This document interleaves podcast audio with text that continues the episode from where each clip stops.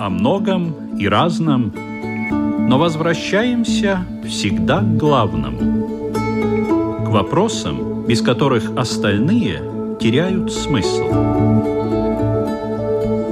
Беседы о главном на Латвийском радио 4.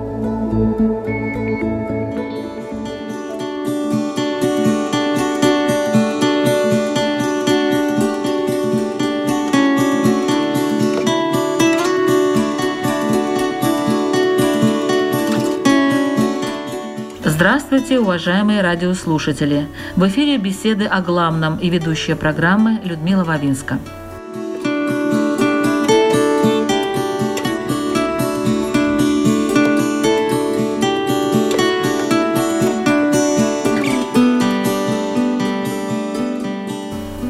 Сегодня у нас разговор пойдет об исламе, его главной составляющей части – поклонении. Людям, далеким от этой религии, может показаться, что поклонение – это слишком суровое требование к верующему, и исполнять его может, скорее всего, лишь фанатик веры. Не является ли поклонение Аллаху неким видом духовного рабства? Почему, собственно, надо поклоняться? Почему недостаточно просто любить Создателя без этой, скажем так, жесткой иерархии? Так что с первого взгляда есть существенные сомнения относительно этой темы. Впрочем, в исламе слово «поклонение» имеет не такое привычное многим обиходное значение, а какое? Что это поклонение в исламе? Что оно дает людям, исполняющим, и почему иногда молитвы не принимаются? Сегодня моим собеседником по теме «Поклонение. Суть сотворения человека» будет имам Кёльнской мусульманской общины Ибрагим. Здравствуйте, уважаемый имам. Ассаламу алейкум, мир вам и вашему дому. Людмила, здравствуйте.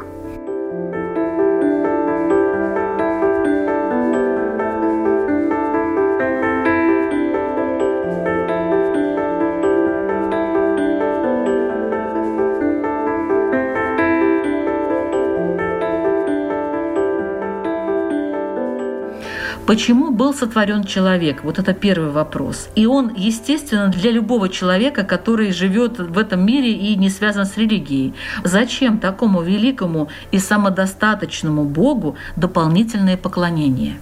Слава Богу, в такой прекрасной студии изучения ислама этому есть прекрасные ответы, которые удовлетворяют потребности души. И я предлагаю сегодня эту обширную тему рассмотреть немножко с одним извинением, предисловием, и потом мы вернемся к другим нашим темам. А именно, извинения за термины, которые, может быть, слушателю покажутся непривычными, например, как Аллах, намаз, эго, то есть наш эгоизм, нафс. Да? Как бы там ни хотелось, все религии пришли с аравийского полуострова. И Иисус, мир ему, со своим арамейским языком, мой любимый пророк, он тоже говорил не Бог, как мы говорим по-русски, а Аллах, это его арамейский язык. И если сейчас читатель, допустим, посмотрит на арабский мир, там живут очень много миллионов христиан, арабов, не только мусульман, которые, читая Библию, произносят в Библии за место имя Бога, как мы у нас по-русски, Аллах. То есть такие термины, по идее, они присущны всем верующим, потому что источник веры один. Все три большие религии, как и иудаизм, христианство, ислам, корень их произрастания от единобожия пророка Авраама, мир ему. Это было, так скажем, первое извинение. Теперь так бы маленькое предисловие. Многие люди думают, что поклонение, что вера, это осталось в прошлом, это старое, да, это как бы не нужно. Но сам я пришел к исламу из католичества, и первые мои, скажем, шаги поклонения или в виде, как поклоняется моя бабушка, это было первое, что в моем подсознании, детском подсознании, значит, есть кто-то больше моей бабушки, большой бабушки, у которой она на коленях просит и поклоняется ей. Это были первые азы, так скажем, первые шаги моей вере. В конце концов, я, когда начал расти, начал замечать, что вся Вселенная имеет огромную мудрость. И эта мудрость нуждается в благодарности за все дары, которые человек получает. И автоматически человек, разницы нет, какого он вероисповедания. Он так сделан. Человек ищет того, кому он может выразить в благодарности. Например, мы смотрим на, скажем, извините, корову, да, мы видим с ее выменем, что она создана для производства молока. Видим, пчелку, она создана для производства меда. А для чего же сделан человек? Так вот, как раз таки в моем подсознании я начал эти тайны раскрывать. И я понял, что я, как человек разумный, которому почему вся Вселенная, обязан или подталкиваюсь к благодарности, что и является одной частью поклонения.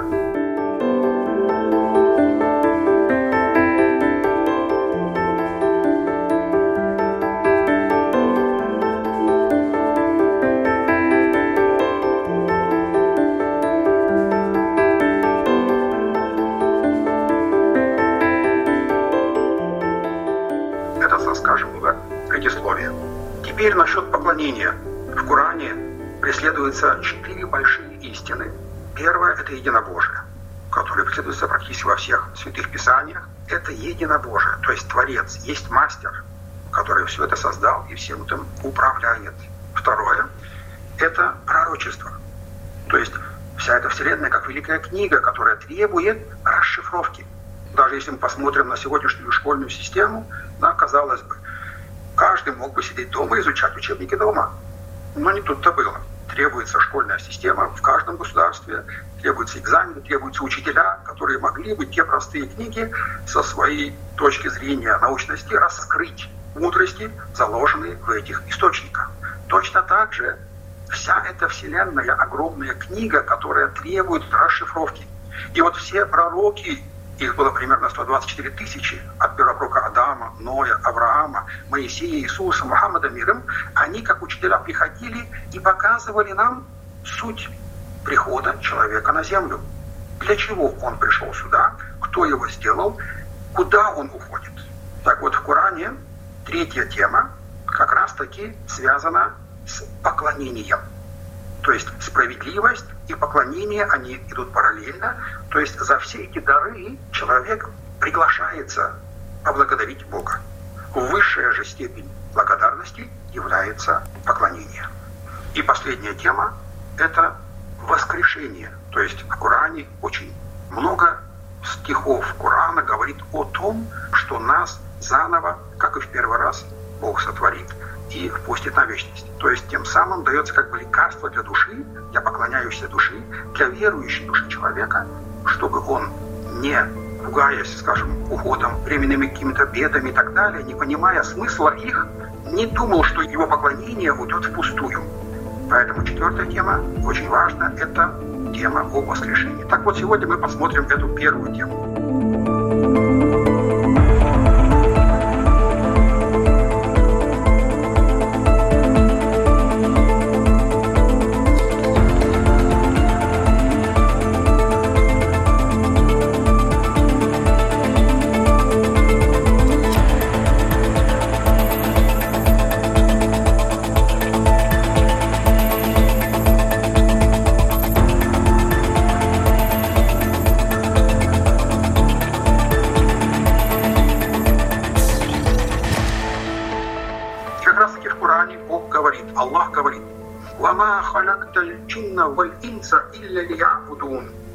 То есть, ведь я создал джиннов и людей лишь только, чтобы они мне поклонялись. Это приказ Корана. И сделаю отступление, все пророки, абсолютно все пророки делали поклоны ниц. Это было неустановленное поклонение для них. И даже, может быть, вспомните староверы, челом бить ниц, то есть падать челом вниз, своим лбом касаться в поклоне землю. То есть перед Творцом, перед своим Создателем выражать благодарность за все подарки. Так вот, в исламе же, как бы в понимании ислама, все человечество от Адама до пророка Мухаммада и до сегодняшних дней и до конца света, это как огромный институт знаний, как первый класс, второй класс, третий класс. Так вот, как может ученик 6 класса, скажем, отвергать 7 класс? Было бы глупо. Или как бы учитель, скажем, 9 класса гордился, что он больше знает учителей из 5 класса. Тоже было глупо. То есть это система образования, требующая все эти ступени. Точно так же, как христиане признают Моисея и его книгу, то есть Ветхий Завет, точно так же и мусульмане признают и Библию, и Ветхий Завет, понимая, что это одна из ступеней познаний в огромной истине во Вселенной, вера в Творца, хозяина всего этого сущего. Ну, такой вопрос сразу возникает. В чем должно заключаться это поклонение? Это же не значит, наверное, что с утра до ночи человек должен бить поклоны, как вы говорите, стоять на коленях и просить милости у Бога. Конечно. Поклонений или предписаний в любой религии практически мало. И они легки и приятны. Чтобы понять, почему поклонение необходимо, давайте сделаем, опять же, небольшое отступление. В одном из выражений один философ, и даже исламских ученых, теологи говорят: «Познавший себя познает Бога». И в иудаизме или в христианстве то же самое. Бог говорит в Писаниях: «Я сотворил человека по своему образу и подобию». То есть, конечно же, познав себя, это огромная наука, познав себя, мы сможем познать Творца. А именно, в нас Бог заложил, как в Коране говорится, «Эманетуль кубра», великая эманет, веренная, временная какая-то вещь, как сокровищница. Этим является инструментом нашего эго. И в Коране об этом даже говорится, что горы, долины и так далее, все большие творения испугались этого инструмента, потому что оно призывает или подталкивает к ширку, к многобожию. То есть этот инструмент, мое эго, говорит: я хозяин, я сделал, я хочу, чтобы мне поклонялись, и все меня уважали, и я не хочу, чтобы попирали мои права. Так вот, этот инструмент — уникальнейший инструмент, которым наделил нас Бог, Аллах, потому что этим инструментом я смогу открывать все кладези, все сокровищницы во Вселенной, понять огромного, великого Творца, потому что, как в математике измеряют, допустим, бесконечность, ставят условную точку и потом начинают мерить. Точно так же этот наш эгоизм, мое эго, является этой точкой. То есть от сих до сих мое, а остальное Бога. В конце концов, как я понимаю, как я сделал свой дом, могу им управлять, сразу этим мерилом, этой линеечкой, моим эгоизмом, я измеряю Вселенную. Вау, как Бог, Аллах управляет всей Вселенной. И перед этим величием как раз-таки я приглашаюсь в Коране сказать спасибо. Теперь вернемся к поклонению. Человек по своей природе желает вечную жизнь, и имеет постоянные стремления и нескончаемые страдания. И, конечно же, по причине все прочие вещи и достоинства, помимо веры в Бога, познания Его и сопутствующие этому причины, то есть молитвы, благодарность и так далее, они не являются какой-то важностью. То есть они ничтожны. Многие из них даже не представляют ценность. Почему? Потому что человек здесь гость. Постоянный приход и уход в эту гостиницу для вселенной людей и всех сотворений говорит о том, что человек пришел сюда не только ради поклонения.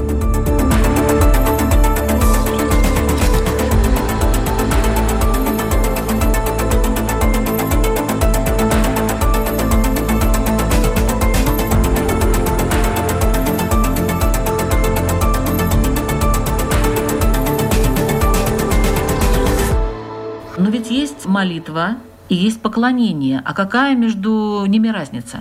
Молитва исходит от человека. То есть, когда у меня есть нужда, я стучусь в двери. Разницы нет кому. В нашем случае, конечно, к Богу. Это и есть моя просьба с моей стороны. Я хочу, чтобы мне что-то дали. А поклонение — это уже от меня исходит. Все то, чем Аллах наделил человека, с его, скажем, здоровья, жизни, телом, движением, любовью и так далее, отдать Творцу обратно. Это и есть поклонение. То есть пресечь свои желания, пресечь свой эгоизм и поклониться. Потому что эгоизм, мое эго, оно само говорит: я Бог. То есть оно не хочет поклоняться. Но это инструмент для познания Творца. А цель Вселенной — познавать Его и благодарить Его. Значит, тут есть как бы противоречие. С одной стороны, благодаря этому инструменту мы можем познавать Творца, а с другой стороны, этот инструмент меня постоянно отталкивает от него, как бы конкурирует с Творцом. Поэтому это как раз-таки поклонение, то есть пресекать, тренировать себя. В исламе это слово называется «рубубиет», «тербия», то есть воспитывать. Когда мы говорим «невоспитанный ребенок». Почему?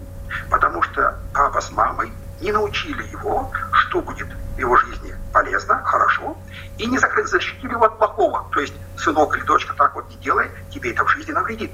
Поэтому, да, воспитание, оно очень важно. И как раз таки поклонение, разница от молитвы не к себе, а от себя. А каким образом Бог воспитывает нас? Мы же не слышим Его.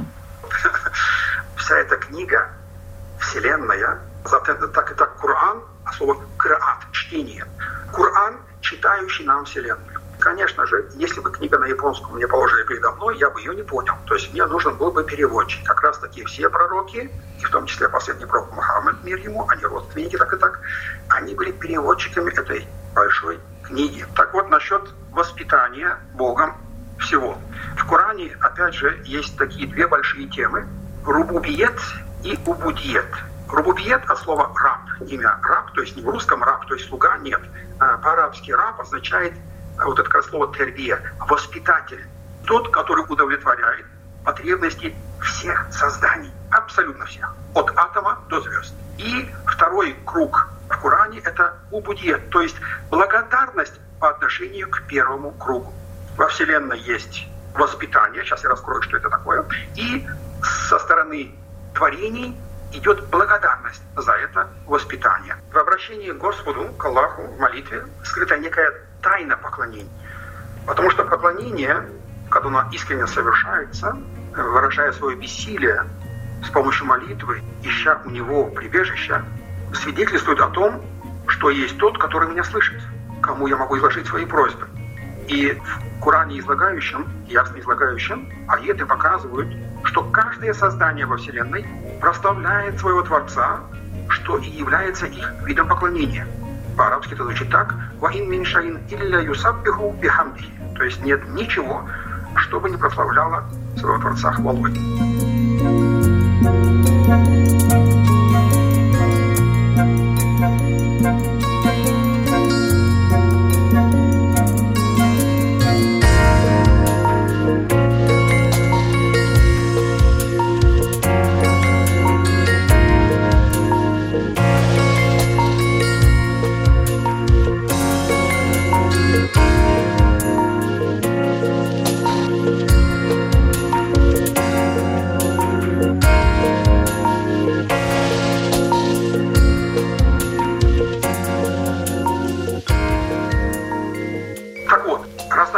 Мы подошли к этой теме разновидности поклонения. Это обращение совершается или языком посредством способностей. Например, обращение к своему Творцу всех растений и животных, каждый из которых посредством заложенных в них способностей просит от всемилостивого Господа воплощения в какую-либо форму и желает достичь раскрытия в себе его божественных имен. Например, скажем, дыня, в ее косточке заложена программа, опять же, Богом, и она, даже если она не прорастет, эта косточка молится: «О Бог, о Аллах, дай мне возможность раскрыться, чтобы я могла или мог показать всю красоту твоих творений, твоих имен». Или же второй вид — это обращение языком естественных потребностей, то есть обращение к Творцу всех живых существ относительно своих насущных потребностей, которые они не в состоянии обеспечить. Каждая из них для сохранения своей жизни этим языком естественных потребностей обращается к абсолютно щедрому, чтобы он удовлетворил их средством к существованию. Новорожденный ягненок, не открыв глаза, уже ищет автоматическую имя. Откуда он этого знает? Или, скажем, безглазый скорпион получает свое пропитание, безногая змея — то же самое. Или даже наше тело. Каждый атом в нашем теле молится и получает пропитание. Или же, третий, это зов, вызванной крайней необходимостью. Каждое живое существо, обладающее душой, оказавшись в затруднении, в целях спасения, взывает о помощи, ищет прибежища у своего неведомого покровителя. То есть в какой-то тяжелой ситуации животное начинает биться, где-то есть его мольба Богу. И при отсутствии каких-либо препятствий всегда они исполняются. Четвертый же вид, самый известный, это наша молитва. Не забываем молитвы поклонения. Так вот, молитва — это как бы эссенция поклонения. Просьба и молитва, они очень, так скажем, близки. Четвертый вид, самый известный, это наша молитва, просьба, обращение. И вот она же подразделяется на два вида. То есть человеческая молитва подразделяется на два вида. Первый основан на действиях. Второй — обращение сердцем и речью. Например, обращение к причинам, то есть ваш вопрос, скажем, наука, технологии и так далее, это причины осуществления, это молитва действиями, обращение к Аллаху посредством действий. совокупность причин, то есть собирать их в кучу, сажать картошку, скажем, копать, нужно перекопать огород, нужно принести плоды, нужно там их посадить, закопать, поливать, ухаживать, опрыскивать и так далее. Совокупность этих причин нужна не для создания результата, а для того, чтобы войти в некое соответствующее положение, благословимое Всевышним, и языком своего состояния просить у него результата. Даже пахота земли является, как мы уже сказали, стуком во врата сокровищниц милости.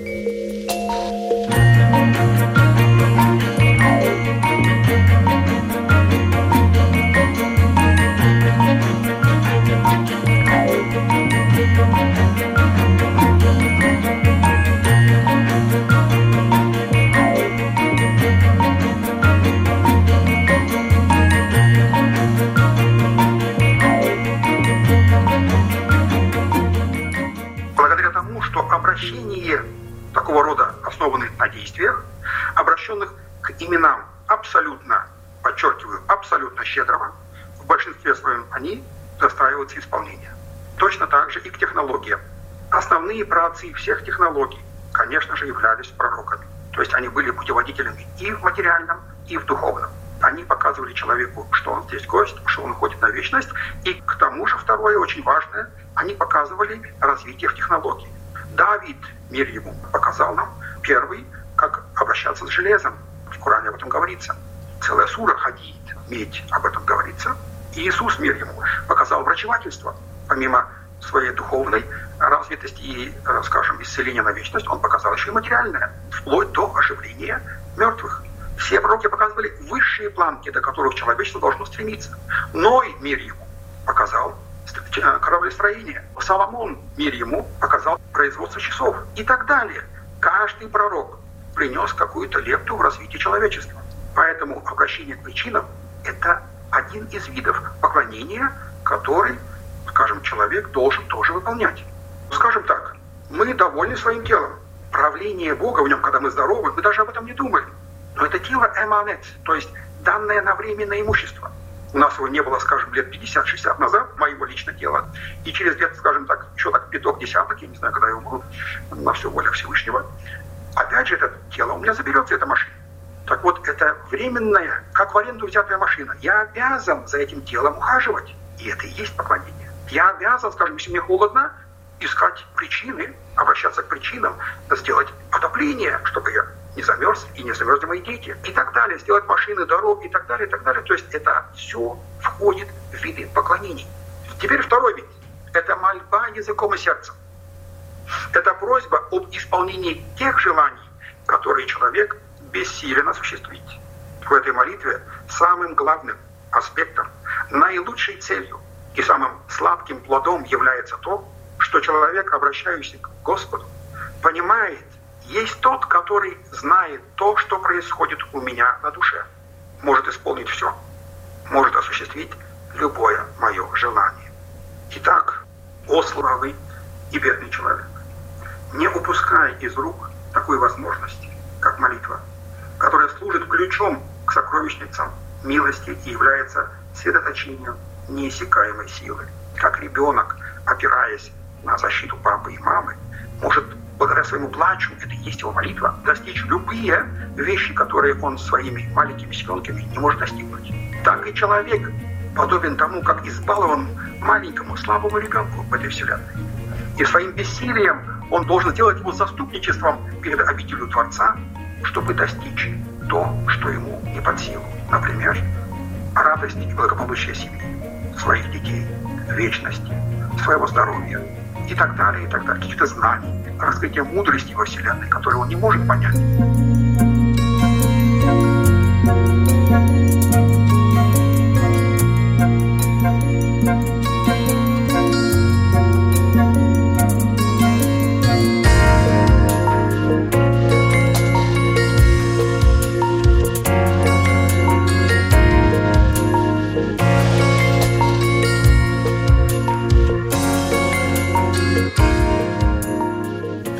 Я хочу напомнить, что вы слушаете программу «Беседы о главном». Сегодня мы вместе с моим собеседником, имамом Кёльнской мусульманской общины Ибрагимом, обсуждаем тему «Поклонение. Суть сотворения человека».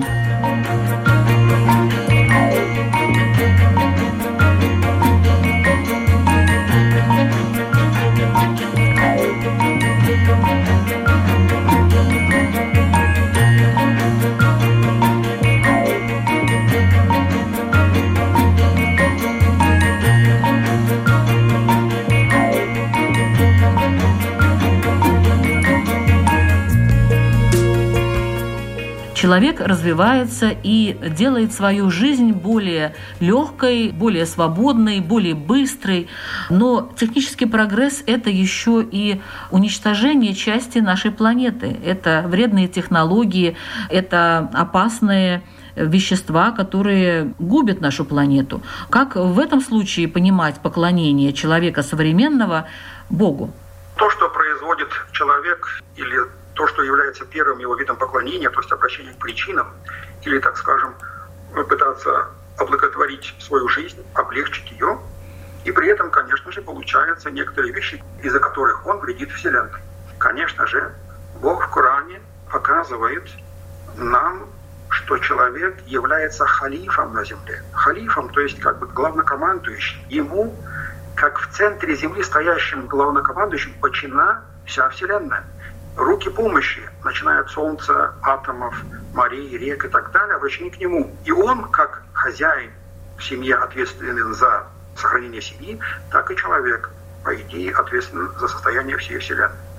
Одна из такая прекрасная притча, то есть не даже не притча, а это достоверные предания о том, что один из халифов, их было четыре халифа, после пророка Мухаммада мира, посланник Умар, мир ему. Так вот, при его справедливейшем правлении и волки были сыты, и овцы целы. То есть он следил не только за верующими, но и за всем положением в природе и так далее. То есть это обязанность человека защищать природу и не вредить окружающей среде, потому что это тоже творение Бога, и ответственность за это лежит, конечно же, на человеке. Но человек пользуется, я считаю, что не совсем справедливо и правильно по отношению к своей планете, пользуется своими возможностями, развивает технологии, которые губят то, что создано Богом. Разве те люди, которые создают вредные технологии, они поклоняются Богу? Разве они действительно хотят сделать так, чтобы было хорошо всем? Или это невозможно сделать хорошо всем, и Бог и наказывает и таких людей, и такое общество? А может, и не наказывает, может быть, ждет, пока человек уже напалмом сожжет всю планету, и тогда, как говорится, сам себя наказал. Но тогда уже он сам себя наказал, а не Бог его обучил, воспитал и привел к мысли, что все мы братья, и все мы должны жить в мире, согласии, помогать друг другу. Конечно, тут опять же нужно будет 2-3 аспекта усмотреть, с них я и начну. А именно, бисмиллахи рахмани рахим, во имя Бога, милостивого и милосердного. Бог призывает в Коране начинать с благого и делать благое. Но даже если все люди на земле соберутся, они не смогут искоренить зло и безверие.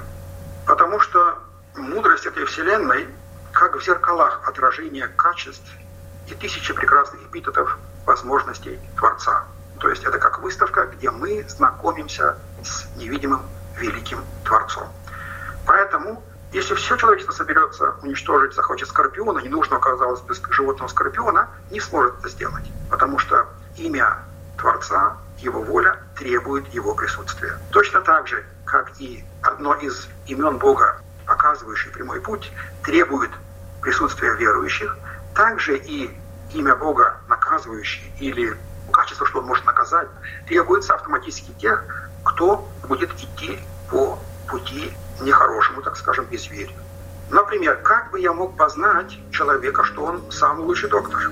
Он может мне рассказывать 1000 раз, я самый лучший доктор в городе.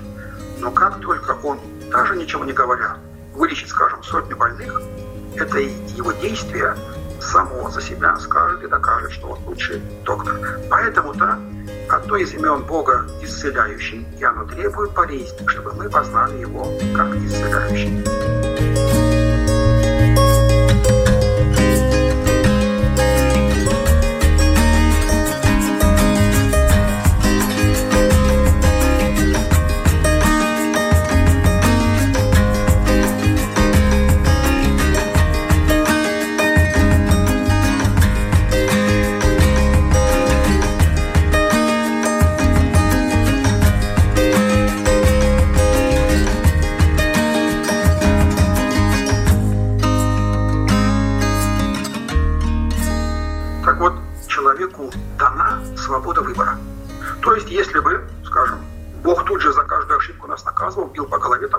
Наказаний. Конечно же, как и в классе, и ученик которому не был там пример какой-то задачи, на экзамене скажет учителю: извините, вы нам этого не преподавали. И будет прав, и за это он не будет спрошен. Точно так же. Но человек получил свободу выбора, и он может распоряжаться в своем владении частично, конечно же, как он пожелает. Бывают моменты, когда из-за слишком жестокого обращения Бог может сам пресекать народы, как это было уже в истории человечества много раз, или потопом, при пророке Ное, мир ему, и так далее. При пророке Луте было Содом и Гоморра, которые были разрушены огнем. Так вот, человек своими неправильными действиями заслуживает великого наказания. Вопрос, почему же не здесь сразу он наказан? Потому что великая ошибка требует великого наказания, которое не уместится в этой мирской жизни.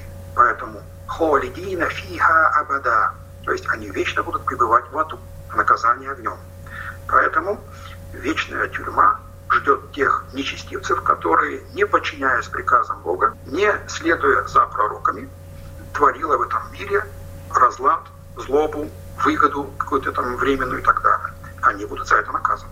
И поэтому на человеке лежит обязанность пресекать себя в первую очередь. То есть это и есть большой джихад. Это слово, которое многие неправильно понимают. Противодействовать своему нафсу, то есть эгоизму в первую очередь. Потому что именно мы так созданы. Эгоизм желает всего плохого. Разрушение легко. И именно разумом, сердцем, книгами, пророками мы должны воспитывать свой эгоизм. И те, кто поленились или не присоединились к этому воспитанию, конечно же, становятся на путь разрушения. И за это они будут наказаны. Частично здесь, частично или абсолютно в вечности. После этого обычно возникает у людей такой вопрос. А не произойдет ли так, что вообще эта наша маленькая планетка будет уничтожена? То есть Бог этого не допустит, как я понимаю. Вы что, обязательно? Про это сказали все пророки. Эта планета — это временная гостиница. Здесь, как на выставке, мастер показывает свои способности, а выставка — это просто как бы временное пребывание его картин, скажем так, а основная его мастерская в другом месте, очень широкая. Точно так же, это временная гостиница, хотим мы того или нет, будет разрушена. И об этом говорят все священные писания. Но Бог сотворит, и Он обещает это, вечную прекрасную жизнь, где и телесно, и духовно будет воскрешен человек, и будет впущен или в рай, или в ад. То есть земля — это как фабрика. Фабрика, из которой постоянно вытекает два источника. Все хорошее течет, как река, в рай, все плохое — в ад.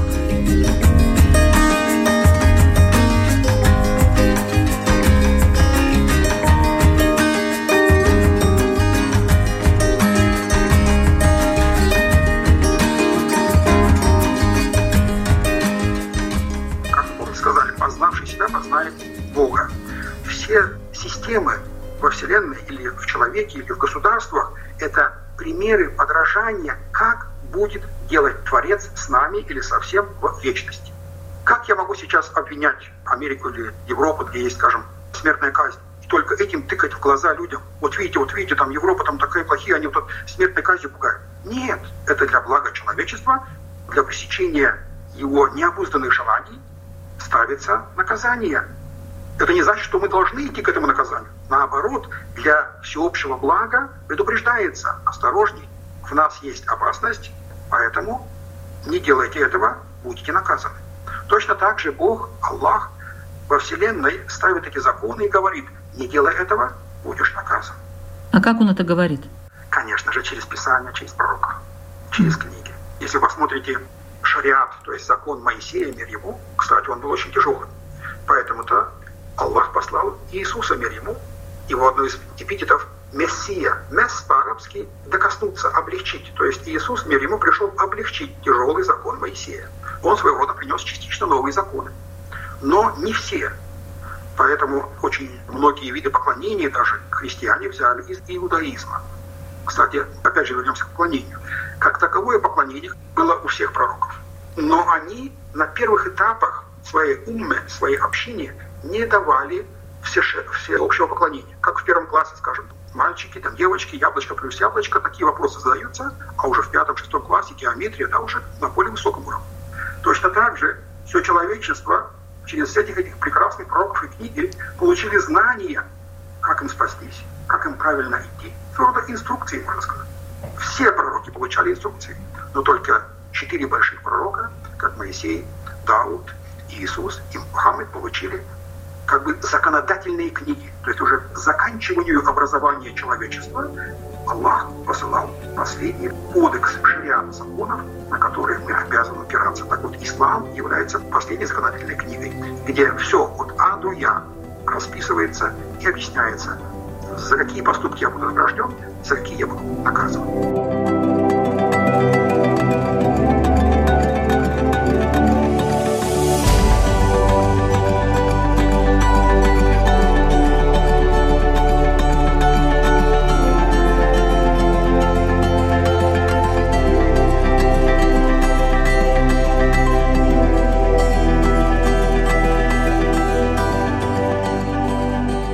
Вот недавно прошел мусульманский пост.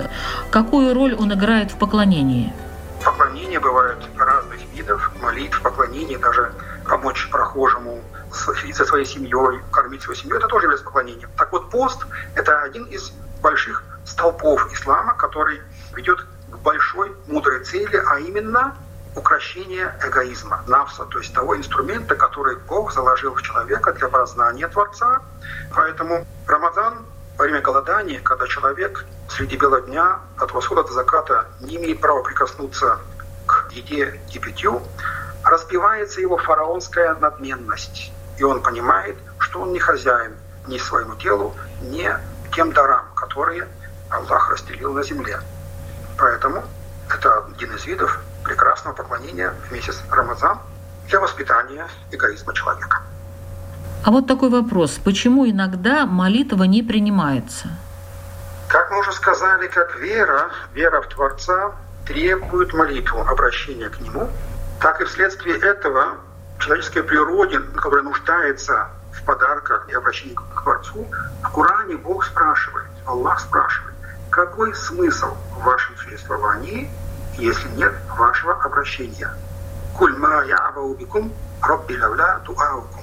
То есть, если нет вашего обращения ко мне, зачем тогда, в кавычках сказать, нужен я?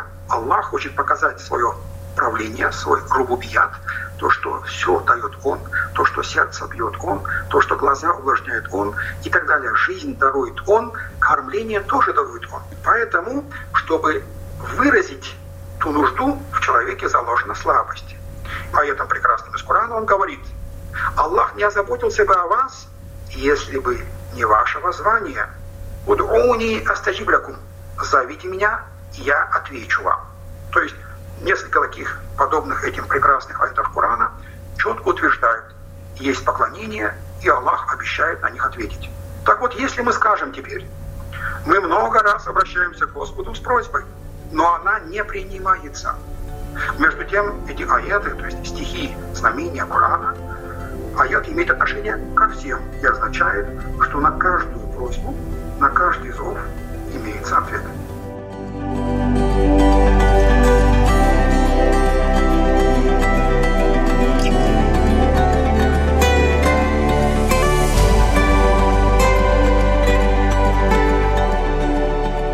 Дать ответ – это одно, принять просьбу – другое. Внимание здесь.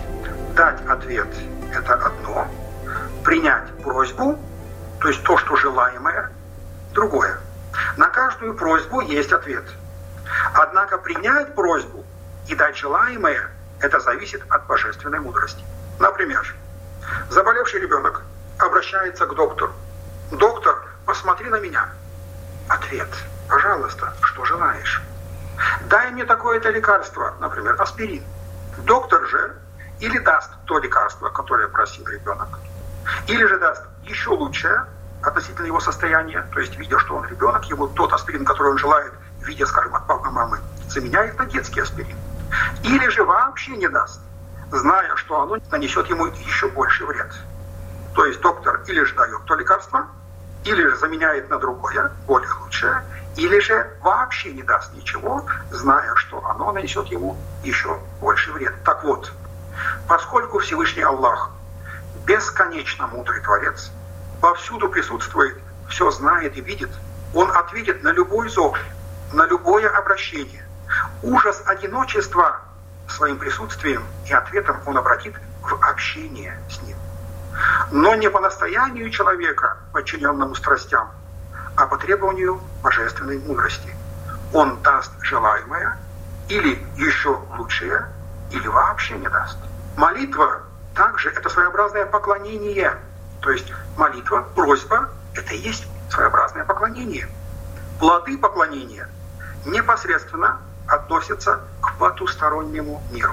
То есть основная цель всех поклонений — вечный мир. Мирские же стремления — это время наступления той молитвы и поклонения. Эти стремления не являются целями молитв. Разъясняю. Например, намаз — это специальный такой ритуал опусканием лбом вниз. Это намаз. И дуа — молитвы, связанные с отсутствием дождя. Есть такое, скажем, в арабских странах это очень распространено. Отсутствие дождя. Люди выходят всей деревней или всем городом, поднимая руки и просят Творца смилостиваться и дать дождя. Это один из видов поклонения. Отсутствие дождя является временем данного вида поклонения. Иначе этот намаз и это воззвание не совершается для того, чтобы призвать дождь. Засуха — это время, когда Аллах желает, помимо нормальных установленных поклонений, пообщаться с нами еще больше, чтобы мы выразили свою нужду, чтобы мы показали, что Он есть Творец. И поэтому Он ставит это время. И цель только ради дождя, если будет присутствовать, то есть мы вышли, да, вот засуха, мы вышли, о Боже, дай дождь, дождь пошел, или только ради этого, это поклонение будет неискренним и недостойно принятия. То есть за него награда или частично, или полностью будет не дана.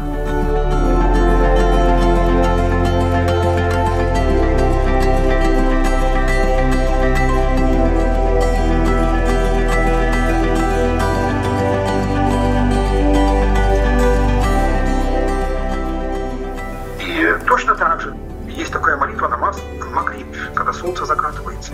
Это время, которое точно можно установить, как и затмение, например, тоже есть два вида поклонений, затмение солнца и луны. Это время, когда Бог, показывая свое величие, призывает нас преклониться перед Его величием, поблагодарить за все эти подарки, которые Он имеет, которые Он дал человеку. Если же, несмотря на то, что совершено много молитв, беды не прошли, нельзя говорить «молитва не принята», а нужно сказать, время молитвы еще не прошло. Если же Всевышний по своей милости и щедрости дарует и устранит беды, тогда благо и свет. В таком случае время молитвы истекает. Стало быть, в обращении к Господу в молитве скрыта некая тайна поклонения. Поклонение же должно совершаться искренне лишь ради довольства Аллаха. И выражая свое бессилие, с помощью молитвы искать у него прибежище. Не следует вмешиваться в божественные деяния. Нужно оставить принятие мер за ним, довериться его мудрости и не упрекать его милости.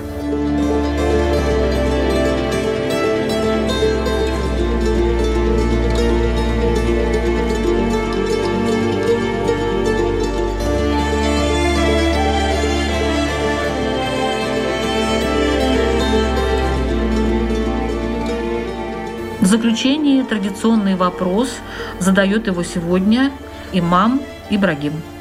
Многие люди упрекают Творца за свою болезнь, жалуясь, недовольны этой болезнью. Как вы считаете, болезнь, к какой стадии она относится? Это поклонение или нет? Это подарок или наказание? Спасибо за вопрос. Вы слушали программу «Беседы о главном». Напоминаю, что мы звучим каждую среду в 2 часа дня на Латвийском радио 4. Повтор в воскресенье в 7 часов вечера. Ведущая Людмила Вавинская. Всего доброго.